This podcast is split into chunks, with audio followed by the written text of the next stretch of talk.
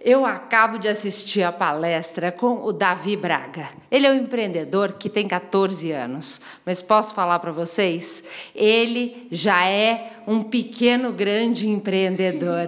Davi, fico muito feliz de poder te fazer essa entrevista. Você deu um show agora há pouco e queria que você contasse por que você resolveu empreender? Da onde começou essa ideia?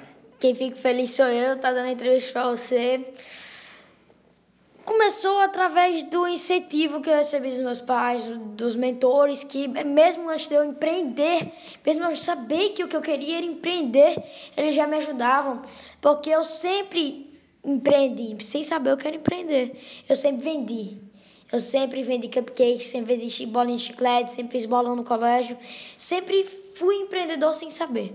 E quando eu descobri que aquilo que eu estava fazendo era empreender, e que empreender não era só vender, era um modo de agir, um modo de pensar e um modo diferente de ver o mundo. Foi aí que eu vi que era isso que eu queria. E hoje você já tem uma empresa, né? A Listit. Queria que você começasse explicando o que a empresa faz, da onde que você teve a ideia para criar essa empresa. O Listit é um e-commerce de vender material escolar online, que resolve o problema de 12 milhões de mães que todos os anos precisam comprar o material escolar de seus filhos. O Listit é o seguinte: a mãe, o cliente, entra lá, coloca seu estado, sua cidade, sua escola e sua série, e a gente entrega para ele automaticamente sua lista escolar completa do seu colégio. Ele tira o que não quer, é uma lógica inversa de e-commerce, e a gente mostra para ele automaticamente, em tempo real, quanto fica o preço da lista dele com ele tirando as coisas. Faz o preço em tempo real e depois que ele faz tudo isso, ele paga e a gente entrega na casa dele, sem frete, o material escolar completo do colégio dele. Tudo em um só lugar, de forma simples, fácil, dinâmica. Mas então, vamos dizer, você não tem uma papelaria, uma livraria. Sim. Como é que você faz para, uma vez o cliente fez esse pedido, fez essa compra, como é que você faz para juntar tudo isso e entregar para o cliente?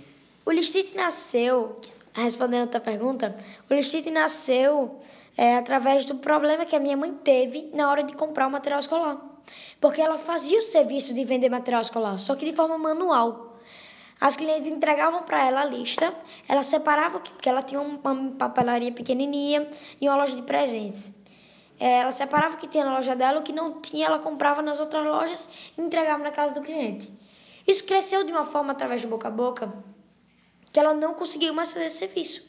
E eu pensando numa forma de facilitar mais ainda para ela, resolver o problema dela e facilitar mais ainda para o consumidor, veio o Listit.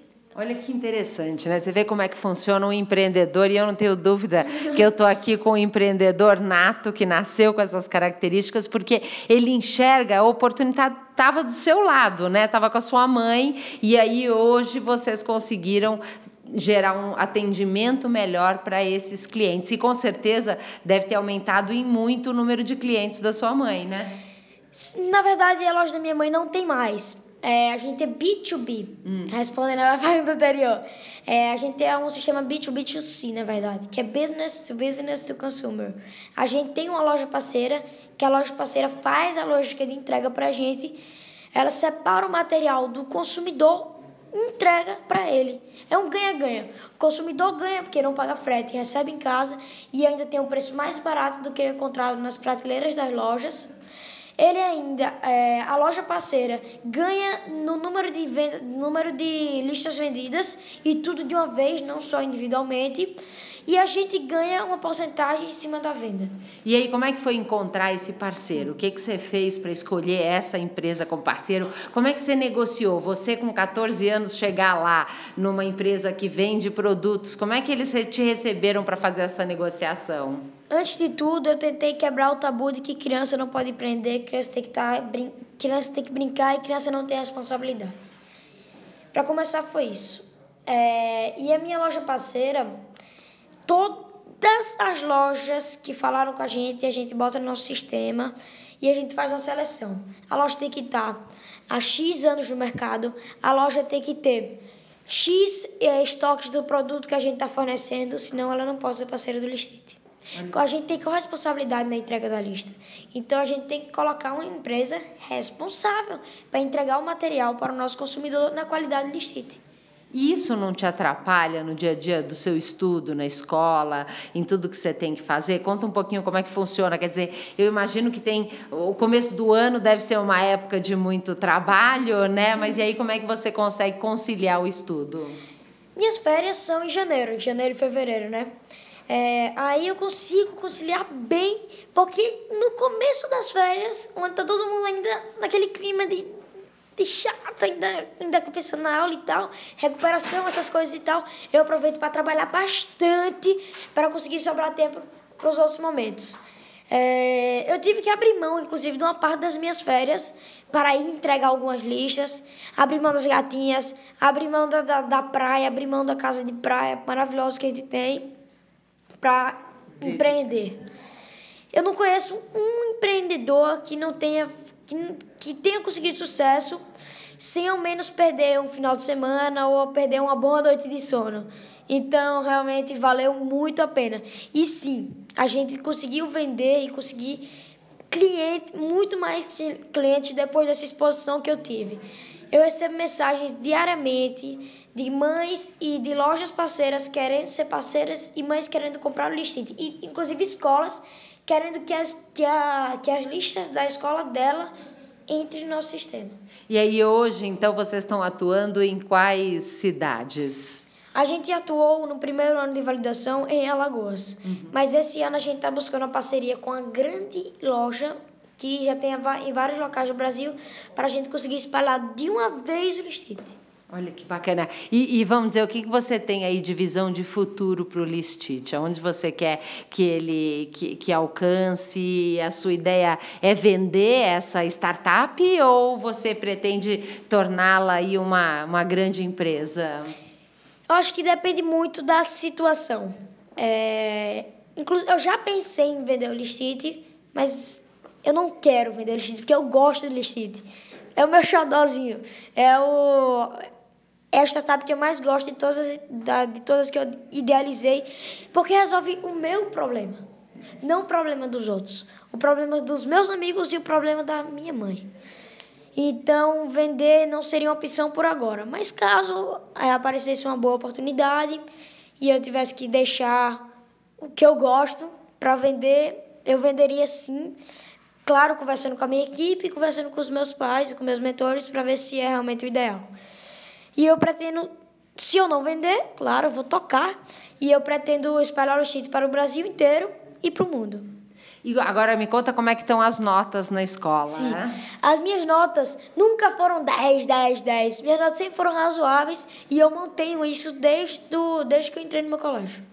E, vamos dizer, hoje você falou em equipe. Quantas pessoas que te dão esse apoio? A família está trabalhando com você, te ajuda? Nós temos 3 pessoas na equipe Listit. A gente conseguiu fazer tudo com muito pouco e com poucas pessoas. Todos trabalhando bastante, é claro, né? Na minha equipe, nós temos um programador, um web designer e um front-end. E qual foi aí o maior desafio? Alguma grande dificuldade que você enfrentou aí nesse tempo? Eu acho que foi problema com a equipe. A gente procurou bastante equipe, trocamos bastante de equipe até conseguir chegar nessa equipe de agora. E quantos anos tem as pessoas que trabalham com você? Todos eles são maiores de 18 anos. Um tem 21, o outro tem 23 e o outro tem 22. E em algum momento você sentiu que algum deles, ou talvez alguém que você tenha entrevistado, que até pensou em contratar, mas quando viram que o chefe dele tem 14 anos, tenham tido algum tipo de resistência ou desistiram de trabalhar com você? Não, acho que não. Todos eles gostaram bastante, porque levou um susto, né? Como é que pode? Eu chamei 2 pessoas para conversar lá no escritório, que eram talvez os novos programadores, os antigos programadores, né, no caso. E eles levaram um susto quando entraram. Cadê o chefe? Cadê o... Aí eu... Sou eu, olha o meu cartão aqui, Davi Braga. Aí mostrei pra ele. Aí ele... Ah, beleza, né? Beleza, assim, sabe? Meio... Será que estão brincando comigo? Será que ele tá brincando comigo? Mas, enfim, essa equipe aí não deu certo. E tudo certo. E aí agora tem uma equipe que trabalha e está comprometida. Uma equipe que trabalha, está comprometida. Inclusive, eu escolhi as pessoas mais jovens para ajudar a acompanhar os meus pensamentos. Eu penso muito rápido, eu quero agir. E essas pessoas fazem isso para mim. É, agora eu queria aproveitar e conversar com seu pai, que está aqui com a gente, João Kepler. João, conversando com o Davi, e eu comecei essa entrevista falando que, na minha opinião, ele já é um pequeno, grande empreendedor. Você não precisa mais do que 15 minutos para perceber a seriedade, e ele realmente pensa como um empreendedor, e é um pequeno detalhe ele só ter 14 anos. Mas eu queria ouvir um pouco na sua perspectiva, porque eu sei que para os pais, eu também sou mãe, para nós eles vão ser um eterno bebê, né? Sempre criança. E como é que é para você vê-lo enfrentando esses desafios de tentar contratar pessoas que talvez tenham uma resistência no início, vai negociar com uma grande rede de papelarias para, de repente, levar Listit para o Brasil inteiro? Como é que você lida com isso? Bom, dá um trabalho enorme. A primeira coisa que eu posso te dizer é isso, né? Não é fácil. Não é fácil você ter um empreendedor dentro de casa, um empreendedor atuante. Mas, por outro lado, é o que eu acredito. É o empreendedorismo que eu acredito. Então, desde cedo, eu procurei trabalhar com a mentalidade empreendedora, passando a eles uma educação empreendedora. E o Davi é fruto dessa educação empreendedora. Só que, obviamente, ele tem a desenvoltura dele, que é própria dele, né? Ele tem profundidade no que ele fala, ele não é superficial. Ele realmente fala com uma propriedade, né? Se tiver no telefone, ninguém tem a menor ideia que ele só tem 14 anos. Desculpa me interromper. Eu estava hoje falando com meus amigos no WhatsApp, em um grupo que eu tinha acabado de entrar, da imersão, que é uma viagem que a gente vai fazer. Aí o pessoal, eu estava enviando áudio, né? Aí o pessoal, você tem uma voz tão fina, você tem quantos anos, hein? Aí eu tenho 14, Elian, você tem 14, eu pensava que você tinha 17 ou 18. Aí eu, não, eu tenho 14, kkk. Aí o cara, agora que eu fui ver sua foto, eu não acredito que você tem 14 anos falando com essa propriedade, falando tão bem como um adulto. Eu tenho certeza que isso acontece. Essa história dessa propriedade toda, existe também um equilíbrio, né? Ele é criança, ele brinca, o Davi faz esporte, surfa, joga handebol, ele é muito intenso em tudo que ele faz. Então, assim, ele, por exemplo, é muito pequeno e ele joga handebol como pivô. E ele é joga bem no time, os meninos são todos maiores que ele da idade dele, e ele vai lá e faz e tal. Então, ele tem essa capacidade de enfrentar desafios e enfrentar como objetivo, né? Não com medo, mas com garra. E isso me surpreende, né? Eu me emociono muitas vezes que eu vejo ele fazendo isso, porque eu sei que eu estou preparando um guerreiro. Porque a vida não é fácil, as dificuldades estão na porta da gente, todo dia você tem, se eu falar de crise, sei lá o quê e tal. Então, assim, você sabe que tem em casa um guerreiro que não vai se abater por qualquer problema, e aí você já elimina a questão da depressão, você já elimina vários outros fatores que estão aí nos nossos vizinhos, né? Então, isso é uma felicidade. Por outro lado, é uma preocupação de segurar. Uhum. Uma preocupação de equilibrar, uma preocupação de saber que se ele está fazendo tudo regular, pelo menos, né? Educação doméstica, comendo certinho, mastigando certo, se vestindo corretamente, arrumando a cama, escovando o dente. Isso a nossa preocupação é essa ainda, também como qualquer pai, qualquer mãe. Por outro lado, segurar. Numa reunião dessa como uma grande empresa, né? Eu preciso acompanhar, eu tenho uma viagem, eu viajo muito, então nem todo momento eu estou perto. Então, o que eu procurei fazer? Davi, procura mentores. Uhum. Porque um conselho que eu dou a todos os empreendedores é ter os seus mentores. O Davi tem os mentores. Edson Mackenzie, Flávio Estevam, próprio Cassa Espina, Geraldo Mer, Geraldo Santos e vários. Então, assim, o Davi tem os mentores dele. E ele procura os mentores para se consultar, porque muitas vezes ele não fala, não é comigo, porque eu sou pai, uhum, né? Então, assim, o pai... Tem um olhar enviesado aí, né, em relação a isso. Várias formas de olhar, né? Tem vários chapéus, então, assim, é meio complexo. Agora, como é que funciona as questões burocráticas? Porque eu sei que para você abrir uma empresa... Ou eu não sei se a empresa está em nome dele, se você teve que emancipar ou se vocês abriram a razão social, como é que funciona a conta em banco, quem cuida da parte da administração financeira da empresa dele? Vamos lá, a empresa é no nome do sócio dele, que é maior de idade, ele não pode ser gerente, ele pode ser sócio. Tá. Né? Então, assim, a empresa o gerente é o sócio dele. O Davi é fundador e é, como ele diz, ele é o businessman, né? Ele é o vendedor do negócio, o divulgador e tal e tal. As finanças do Davi, toda a receita do Davi é gerenciada pela mãe. Uhum. A mãe controla o dinheiro dele, mas ele sabe o que tem, sabe o que ganha. O Davi compra coisas com o dinheiro dele, faz planejamento com o dinheiro dele. Davi comprou, tem computador, som, tudo isso, TV, tudo isso com o dinheiro dele, não meu, não da mãe. Então, essas aquisições que o Davi está fazendo é fruto do trabalho dele, é fruto do suor dele. E aí, qual foi o faturamento aí esse ano, Davi, na empresa? A gente teve um faturamento em um mês, entre 15 de janeiro e 15 de fevereiro, R$100 mil, decorrente de 130 listas vendidas, com média de R$750 por lista. E você tem uma ideia de quanto desse valor sobrou de lucro para você?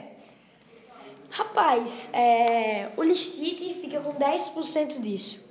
A gente ainda tem que dividir entre toda a equipe, ainda tem que pagar uma série de coisinhas. Como é, pai? O negócio? Meio de pagamento. Meio de pagamento, tem que pagar o negócio, o site, o servidor, uma série de coisas.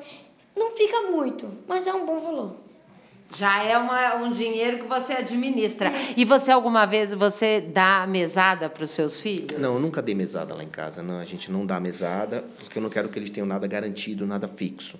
É um conceito que eu aprimorei ao longo dos anos, onde eu dou só o suficiente da escola, do lanche da escola, e o resto todo eles têm que correr atrás, eles têm que conseguir. E quando eles precisam de alguma coisa que eles não conseguem, eu complemento ou ajudo, não é? É o contrário. Todos os três ganham dinheiro, tá? Então, não é só o Davi. Tem o 16 e tem a de 11. Tem a de 11 e a 16. A gente...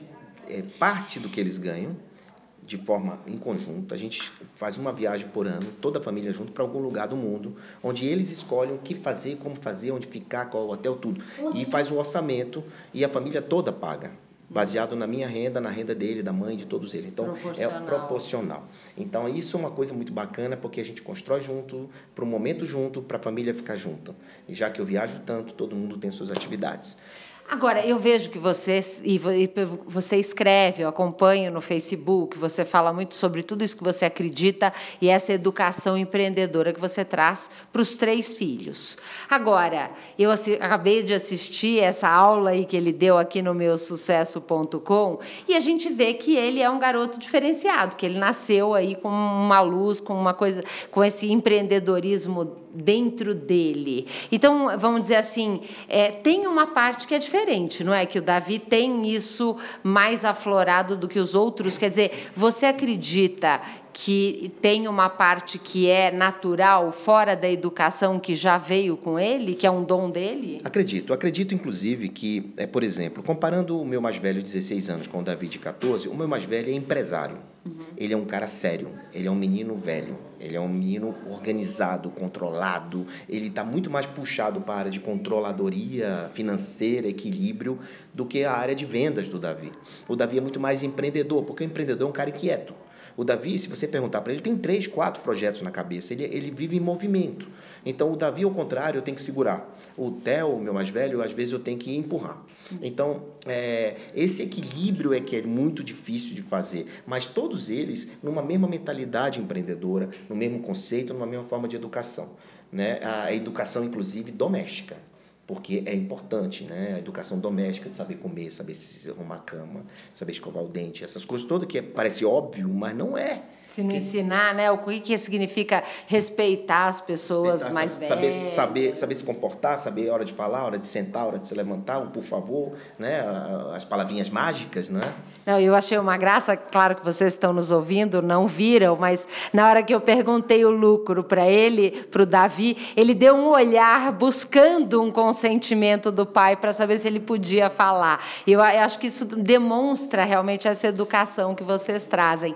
Então, para a gente fechar essa entrevista, se você puder dar dica para quem está nos ouvindo de como educar filhos com essa veia mais empreendedora, para que eles possam trazer aí o seu legado e o seu jeito de ser, quais são? A primeira coisa é tentar descobrir no seu filho a paixão dele, né? O propósito o que é que eles querem fazer, aonde eles querem chegar, independente do que seja. Se quer ser um esportista, né, quer jogar futebol, não importa. Primeira coisa que tem que fazer, empreender, não é só empreender no mundo digital, não é só... Empreender também tem empregados empreendedores, que chama de intraempreendedorismo. Então, é identificar o propósito, é a primeira coisa. E eu ensino, e eu falo sobre isso, na verdade, esse é um conceito de um pensador americano, que você primeiro tem que identificar o porquê que você quer fazer as coisas. Então, a dica que eu dou é descubra o porquê, depois o quê e só depois o como, né? O que vai fazer e como. Então, primeiro o porquê. Se você vai fazer um carrinho de pipoca, é um carrinho de pipoca, o que é um carrinho de pipoca? Como? Porque eu vou comprar pronto o carrinho de pipoca. Por quê? Porque na escola do meu filho tem lá, cabe mais um carrinho de pipoca. Beleza. Só que as pessoas que pensam, e da forma que eu estou querendo te dizer, elas pensam o contrário. Por quê? Na escola do meu filho tem demanda, tem movimento, tem condições de ter mais uma coisa para vender lá. O quê? Um carrinho de churros, talvez, ou mais um carrinho de pipoca. Como? Não importa. Tem outra forma. Então, assim, a dica que eu dou é descubra o propósito dos seus filhos. Depois disso, começa a trabalhar a questão dos desafios, as questões dos problemas. A vida é muito difícil. A vida não é fácil. Então, quando você mostra o seu filho, não queira preparar o mundo para eles. Você tem que preparar seu filho para o mundo. Então, tipo assim, existem precipícios, existem barreiras, você tem que ter calma na hora de enfrentar, você vai cair, você vai... Porque essa história é meio tabu no Brasil, né? Não, fracasso é uma coisa que ninguém fala porque atrai, nada a ver. Lá em casa todo mundo sabe as derrotas que nós tivemos, as vitórias que nós tivemos, porque a vida é uma roda gigante mesmo, né? E a gente fracassa, a gente cai. Então, quando você passa a conversar sobre isso com a sua família, com seus filhos, você vai, aos poucos, você está preparando a mentalidade deles para que eles consigam ser pessoas melhores. Maravilha. É por aí. Fantástico. Olha, João Kepler, quero agradecer essa oportunidade de poder compartilhar. E aí, Davi, só para a gente fechar essa entrevista, que dicas você dá para alguém que está nos ouvindo, independente da idade, e tenha um sonho e queira empreender, mas talvez esteja com medo, talvez tenha dúvida? Como é que uma palavra, uma coisa que você pode falar para ajudar essas pessoas? Um dia eu fiz essa mesma pergunta para a Bel Pesce. E ela disse uma coisa que eu vou dizer a mesma coisa para vocês. Vai com tudo! Ai, sensacional, gente. Adorei. Muito obrigada por essa inspiração dessa noite. Eu imagino que vocês tenham ficado muito inspirados com essa entrevista com o Davi e o João Kepler. E para fechar o programa de hoje, eu vou passar uma mensagem especial da R11 Contabilidade. Eles sabem que nem sempre o empreendedor tem tempo para focar em atividades importantes, como a contabilidade e a gestão financeira, por não ser a atividade principal da sua empresa. Pensando nisso, a R11 Contabilidade tem a solução que a sua empresa precisa com a confiabilidade que você quer. Contam com profissionais qualificados e experientes em controles contábeis e financeiros, assessoria fiscal e gestão de contas a pagar e a receber, e podem prestar esses serviços alocando profissionais na sua empresa ou direto do escritório deles. O contador é o seu parceiro para o sucesso, e a R11 tem o conhecimento para te apresentar os relatórios de forma a facilitar as suas decisões. Para conhecer o trabalho deles, visite o site www.r11contabilidade.com.br ou pelo telefone 11 5611 5463. E lembrando que no nosso site almadonegócio.tv você encontra muito conteúdo dirigido para fazer a diferença no seu sucesso. Além disso, nós estamos nas redes sociais. Você então vai encontrar no Facebook Paola Tucunduva e também a fanpage do programa Alma do Negócio. Estamos no Twitter, no Instagram. Adoro receber suas sugestões, seus comentários, perguntas e inclusive participação em contribuição em ideias para temas que te preocupam e que te interessam de alguma forma. Eu quero agradecer muito, desejar uma boa noite e até a semana que vem.